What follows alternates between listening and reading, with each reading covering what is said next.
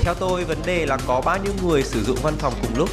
Tôi thấy có nhiều công ty sử dụng hình thức chia sẻ văn phòng, nơi tầng 1 của tòa nhà được cho thuê làm cửa hàng bán lẻ.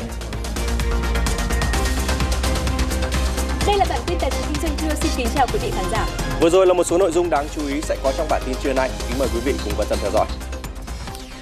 Thưa quý vị, thị trường chứng khoán sáng đầu tuần lại có một phiên đỏ lửa. Phóng viên Tài Phan sẽ cập nhật cụ thể hơn. Xin mời anh Tài Phan.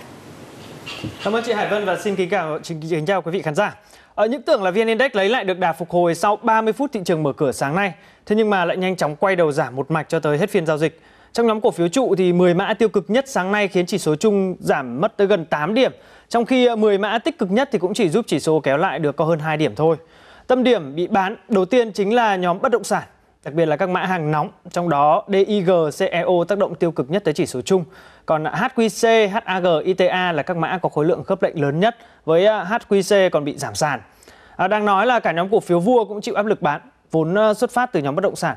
À, dù mặt bằng chung là nhóm này điều chỉnh không quá nhiều, biên độ giảm lớn nhất là BID, STB hay là ABB à, đều điều chỉnh hơn 3%.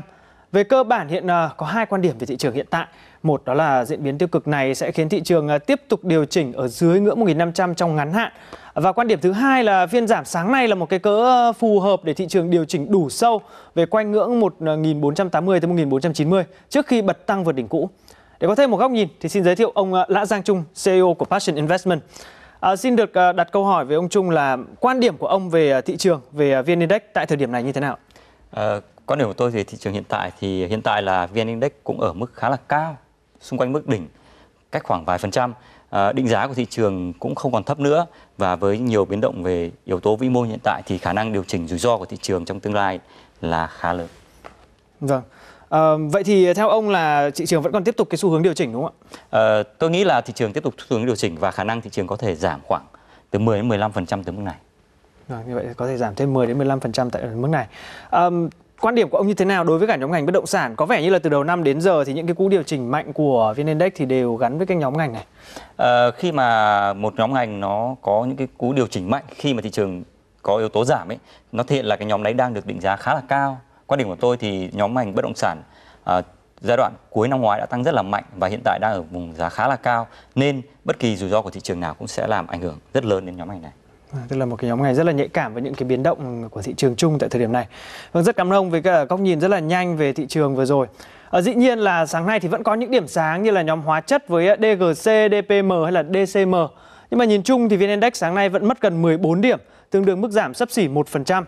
Thanh khoản lại tương đối lớn với tổng giá trị khớp lệnh toàn thị trường là 19.883 tỷ đồng, tăng tới 29% so với buổi sáng phiên hôm trước. À, với à, 325 mã đỏ và chỉ có 125 mã xanh. HNX thì ít chịu tác động tiêu cực hơn với độ rộng cũng khả quan hơn so với sàn HOSE.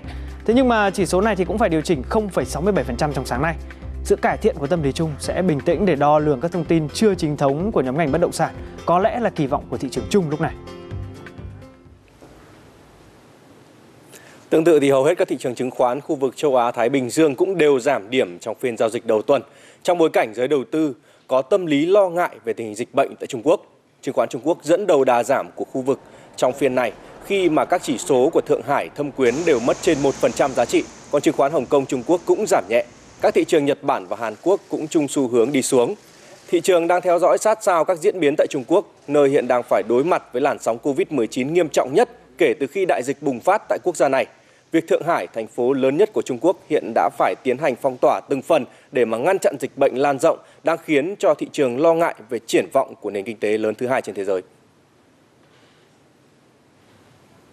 Tiếp tục với một thông tin thị trường, tính đến 11 giờ trưa ngày hôm nay, thị trường vàng trong nước chứng kiến sự biến động trái chiều ở một số thương hiệu vàng khác nhau. Hiện giá vàng cao nhất tiến sát mốc là 70 triệu đồng mỗi lượng.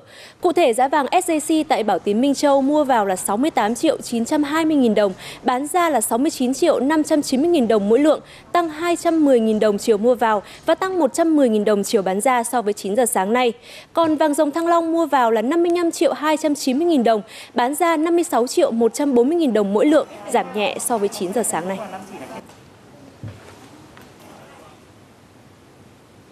Trong điều kiện mới để tạo ra những xung lực phát triển cho thị trường bất động sản nói riêng và nền kinh tế nói chung, tại hội nghị góp ý sửa đổi luật đất đai, luật nhà ở, luật kinh doanh bất động sản sáng nay, các chuyên gia doanh nghiệp đã chỉ ra hơn 30 điểm bất cập liên quan đến luật đất đai, luật nhà ở và luật kinh doanh bất động sản để phát triển nhà ở và thị trường bất động sản.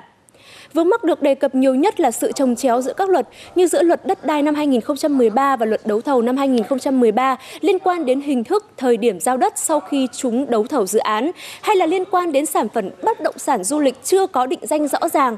Tại thời điểm ban hành luật đất đai 2014, bất động sản du lịch chưa phát triển. Cho đến năm 2016 khi loại hình này trở nên phổ biến thì các địa phương lúng túng trong công tác quản lý. Các chuyên gia cho rằng một số địa phương đã đánh cháo khái niệm thành đất ở không hình hình thành đơn vị ở. Do đó, trong lần sửa đổi sắp tới, luật kinh doanh bất động sản cần định danh được bất động sản du lịch với các tiêu chí rõ ràng hơn, đồng thời cần sửa và bổ sung thêm các quy hoạch để đón nhận những sản phẩm mới trong tương lai.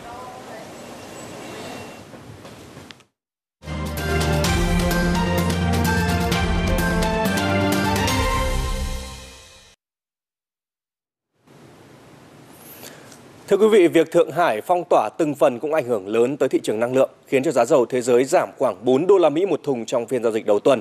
Thông tin về dịch bệnh tại Thượng Hải khiến cho thị trường lo ngại về nhu cầu dầu bị giảm mạnh do Trung Quốc là nước nhập khẩu dầu lớn nhất trên thế giới. Dầu Brent hiện đang ở mức 117 đô la Mỹ một thùng và dầu thô ngọt nhẹ WTI là 110 đô la Mỹ một thùng. Thị trường vừa trải qua một tuần đầy biến động khi mà căng thẳng tại Nga, Ukraine còn chưa có dấu hiệu hạ nhiệt, thì những vụ tấn công của lực lượng phiến quân Houthi vào nhà máy lọc dầu của Ả Rập Xê Út vào cuối tuần cũng đã làm dấy lên mối lo ngại về nguồn cung. Chính quyền thành phố Thượng Hải hôm Chủ nhật cho biết là tất cả các công ty và nhà máy sẽ tạm ngừng sản xuất hoặc là để mọi người làm việc từ xa trong vòng 9 ngày. Còn về phía OPEC cộng, tổ chức này vẫn không phát đi tín hiệu là sẽ nâng sản lượng dầu trong những tháng tới. Và để biết thêm các phân tích về xu hướng giá dầu trong thời gian tới thì chúng tôi đã có cuộc trao đổi nhanh với ông Phạm Quang Anh, Giám đốc Trung tâm Tin tức Sở Hàng hóa Việt Nam. Giá dầu đang ở trong giai đoạn biến động rất là mạnh.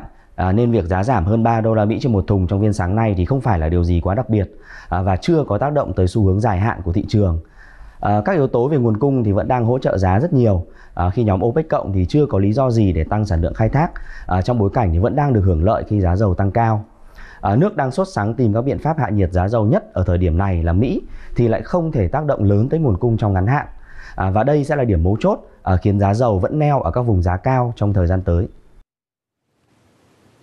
Vâng thưa quý vị à, và các bạn, cùng với giá dầu, mọi tâm điểm chú ý của giới đầu tư trong và ngoài nước trong tuần vừa qua cũng đang tập trung vào nhóm năng lượng, nơi chứng kiến mức tăng và biến động mạnh nhất. Chỉ số MXV Index tăng à, năng lượng tăng tới hơn 10% trong tuần vừa qua, lên mức là 5.196 điểm. Đây là mức cao thứ ba kể từ khi chỉ số này được MXV ban hành. Giá trị giao dịch của nhóm năng lượng cũng đạt hơn 2.600 đồng tỷ đồng mỗi phiên, chiếm gần à, 50% dòng tiền của toàn sở. Tất cả các mặt hàng chủ chốt trong nhóm đều tăng mạnh, trong đó mức tăng lớn nhất là mặt hàng khí tự nhiên, tăng hơn 14% lên trên 5,6 đô la Mỹ trên mỗi triệu đơn vị nhiệt Anh. Mặt hàng này đã tăng giá cả 5 phiên trong tuần qua và tăng tới 50% so với hồi đầu năm do gián đoạn nguồn cung khí đốt từ Nga. Và theo báo cáo mới nhất của cơ quan thông tin năng lượng Mỹ, tổng tồn kho khí gas tự nhiên của nước này giảm 51 tỷ feet khối so với tuần trước, xuống còn 1.389 tỷ feet khối, càng đào sâu hơn lo ngại về cú sốc nguồn cung khí tự nhiên và năng lượng toàn cầu khi mà Mỹ cũng như châu Âu sẽ gặp phải nhiều khó khăn trong việc bù đắp sản lượng bị thiếu hụt từ Nga. Hiện tại Mỹ đã và đang nỗ lực cung cấp nhiều khí LNG hơn cho châu Âu. Trong tháng 1 năm 2022, Mỹ đã tăng gấp đôi lượng xuất khẩu lên 4,4 tỷ mét khối. Đây là vấn đề hết sức quan trọng do Nga vẫn đang là thị trường cung cấp đến 40% nhu cầu khí tự nhiên của châu Âu. Chuyển sang một thông tin khác, các nhà sản xuất nhập khẩu sản phẩm bao bì phải tự kê khai và gửi bản kê khai số tiền đóng góp hỗ trợ xử lý chất thải trước ngày 31 tháng 3 năm nay. Đây là quy định của Luật Bảo vệ môi trường năm 2020 về thực hiện trách nhiệm mở rộng của nhà sản xuất, hay gọi tắt là EPR. Theo đó thì sản xuất hoặc là nhập khẩu các sản phẩm như thuốc bảo vệ thực vật, kẹo cao su, tã bỉm, khăn ướt dùng một lần, thuốc lá, các sản phẩm khác có sử dụng nhựa như là đồ nhựa dùng một lần, đồ nội thất, vật liệu xây dựng, quần áo, đồ da giày dép, đồ chơi trẻ em và túi ni lông khó phân hủy, kích thước nhỏ thì các doanh nghiệp cần phải kê khai và đóng góp tài chính để hỗ trợ xử lý chất thải. Việc kê khai được tính theo khối lượng của sản phẩm được đưa ra thị trường và nhập khẩu của năm liền trước. Sau đó thì có trách nhiệm nộp tiền một lần vào Quỹ Bảo vệ Môi trường Việt Nam trước ngày 20 tháng 4 hoặc nộp làm hai lần Lần thứ nhất, nộp tối thiểu 50% tổng số tiền trước ngày 20 tháng 4 và nộp số tiền còn lại trước ngày 20 tháng 10 cùng năm. Với hơn 189 km ven biển cùng với hệ sinh thái đa dạng gồm cả đồng bằng và núi, Phú Yên được đánh giá là địa phương có nhiều tiềm năng để phát triển du lịch. Với những lợi thế đó cùng với quỹ đất rộng, hạ tầng giao thông đang dần hoàn thiện, có tính kết nối cao. Thời gian gần đây, Phú Yên ghi nhận sự chuyển biến tích cực về thu hút dòng vốn đầu tư. Số liệu từ bất động sản.com.vn, giá nhà đất tại một số tuyến đường ven biển Phú Yên đang giao dịch quanh mức 90 triệu đồng mỗi mét vuông. Mức giá này đã tăng hơn 10% so với cuối năm ngoái. Một số tuyến phố trung tâm còn tăng cao hơn 12%. Phú Yên ở đây thì có đầy đủ tất cả những cái gọi là phong cảnh còn khá là hoang sơ và còn có thể là phục vụ cho nhu cầu gọi là khám phá à, nghỉ dưỡng ở đây luôn. à, và mức giá đối với lại thị trường Phú Yên còn đang thấp hơn so với các thị trường truyền thống. Chẳng như so với Đà Nẵng, Phú, à, Phú Quốc hay là Nha Trang thì mức giá đối với lại thị trường Phú Yên và đặc biệt là các cái con đường ven biển thì giá mà vẫn đang còn rất là mềm. Hiện các địa phương lân cận có sự phát triển du lịch mạnh mẽ như Nha Trang, Đà Nẵng, giá nhà đất rơi vào khoảng 300 đến 400 triệu đồng mỗi mét vuông, tức là cao gấp 3 lần so với Phú Yên. Đây cũng là yếu tố khiến Phú Yên trở thành điểm đến cho các nhà đầu tư phát triển dự án quy mô lớn.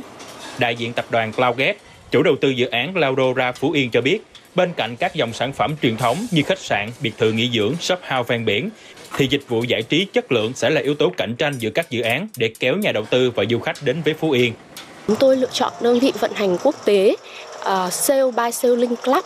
Đấy là một cái thương hiệu vận hành mà chúng tôi nghĩ rằng uh, với cái kinh nghiệm của họ chuyên phát triển những cái um, dịch vụ khách sạn nghỉ dưỡng vui chơi giải trí ở ven biển thì sẽ có thể mang đến những cái um, trải nghiệm mới và cũng góp phần để thúc đẩy tăng trưởng du lịch ở tại Phú Yên dành cho khách hàng. Bên cạnh những lợi thế về địa lý, hạ tầng giao thông đang dần hoàn thiện, có tính liên kết vùng cao cũng là yếu tố tạo nên sức hấp dẫn của Phú Yên trong mắt các nhà đầu tư. Đây cũng là cơ sở giúp chính quyền thực hiện hóa mục tiêu tăng trưởng lên mức 7% trong năm nay, trong đó ngành du lịch đóng góp khoảng 30%. Thông qua cái tốc độ tăng trưởng thì nó sẽ thu hút các trường đại học à, thu hút nguồn nhân lực về đó và các nhà đầu tư họ tham gia nơi mà có quỹ đất, nơi có hệ thống giao thông và nơi có cái điều kiện à, ưu đãi về mặt chính sách thì đây là cái thu hút cái nguồn đầu tư lớn và dẫn đến là cái việc sản xuất, các cái lĩnh vực về sản xuất, dịch vụ kinh doanh nó phát triển. Thì như vậy thì cái nhu cầu nhà ở là có. Các chuyên gia nhận định, khan hiếm nguồn cung nhà ở tại các đô thị lớn và xu hướng mua nhà chăm sóc sức khỏe sau đại dịch đã thúc đẩy sự phát triển phân khúc bất động sản nghỉ dưỡng ven biển. Với nhiều tiềm năng sẵn có, Phú Yên được dự báo tiếp tục trở thành vùng trũng hút giới đầu tư trong thời gian tới. Tờ The Economist đã có bài phân tích khi mà các biện pháp phong tỏa và giãn cách xã hội được ban hành để phòng chống đại dịch Covid-19. Hầu hết các văn phòng trên khắp thế giới đều bị bỏ trống. Giờ đây đại dịch đã kéo dài sang năm thứ ba và số phận của các tòa nhà này thì vẫn chưa rõ ràng. Liệu các tòa nhà văn phòng có thể tiếp tục thu hút vốn đầu tư và nhân tài hay là các mô hình làm việc mới sẽ thống trị? Đại dịch đã làm dấy lên cuộc tranh luận gay gắt về tương lai của các khu trung tâm thương mại và tài chính trên thế giới. Các trung tâm thương mại như Manhattan ở Mỹ, London, Anh, Marunouchi, Tokyo, Nhật Bản và La Défense, Paris, Pháp đã gánh chịu hậu quả của xu hướng làm việc tại nhà. Theo số liệu của Tập đoàn Kiểm toán EY và Tổ chức Nghiên cứu Urban Land Institute, trước đại dịch, 21 trung tâm tài chính lớn nhất trên thế giới là nơi làm việc của 4,5 triệu người. Đây cũng là nơi đặt trụ sở chính của khoảng 20% các công ty thuộc nhóm Fortune Global 500, bảng xếp hạng hàng năm của 500 công ty, tập đoàn hàng đầu trên thế giới tính theo doanh số.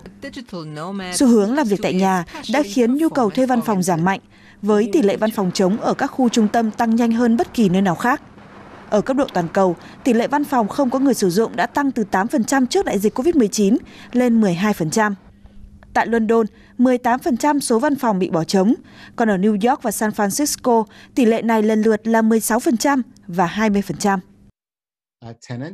Theo tôi, vấn đề là có bao nhiêu người sử dụng văn phòng cùng lúc. Tôi thấy có nhiều công ty sử dụng hình thức chia sẻ văn phòng, nơi tầng 1 của tòa nhà được cho thuê làm cửa hàng bán lẻ.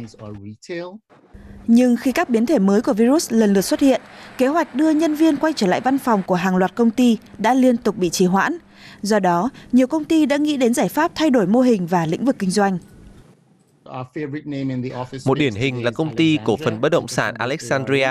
Giờ họ đã chuyển sang lĩnh vực công nghệ sinh học và khoa học ứng dụng. Mà bạn biết đấy, trong lĩnh vực đó, bạn phải thực hiện nhiều công việc trong phòng thí nghiệm. Vì vậy, họ vẫn cần có không gian văn phòng. họ không thể làm việc từ xa. Cho nên tôi nghĩ rằng nhu cầu về không gian văn phòng vẫn sẽ tăng mạnh.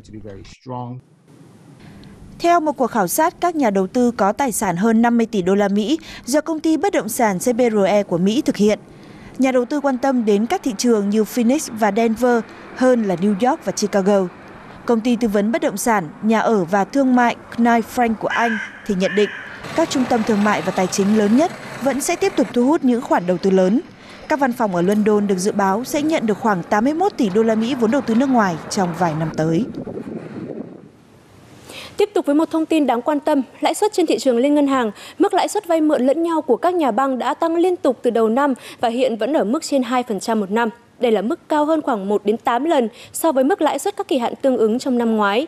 Và theo giới phân tích, đây có thể là mặt bằng lãi suất mới trong năm này. Qua mùa cao điểm Tết, lãi suất trên thị trường liên ngân hàng hiện đã giảm từ 0,1 đến 0,4% một năm so với đầu tháng. Hiện lãi suất qua đêm đang ở mức 2,18% một năm.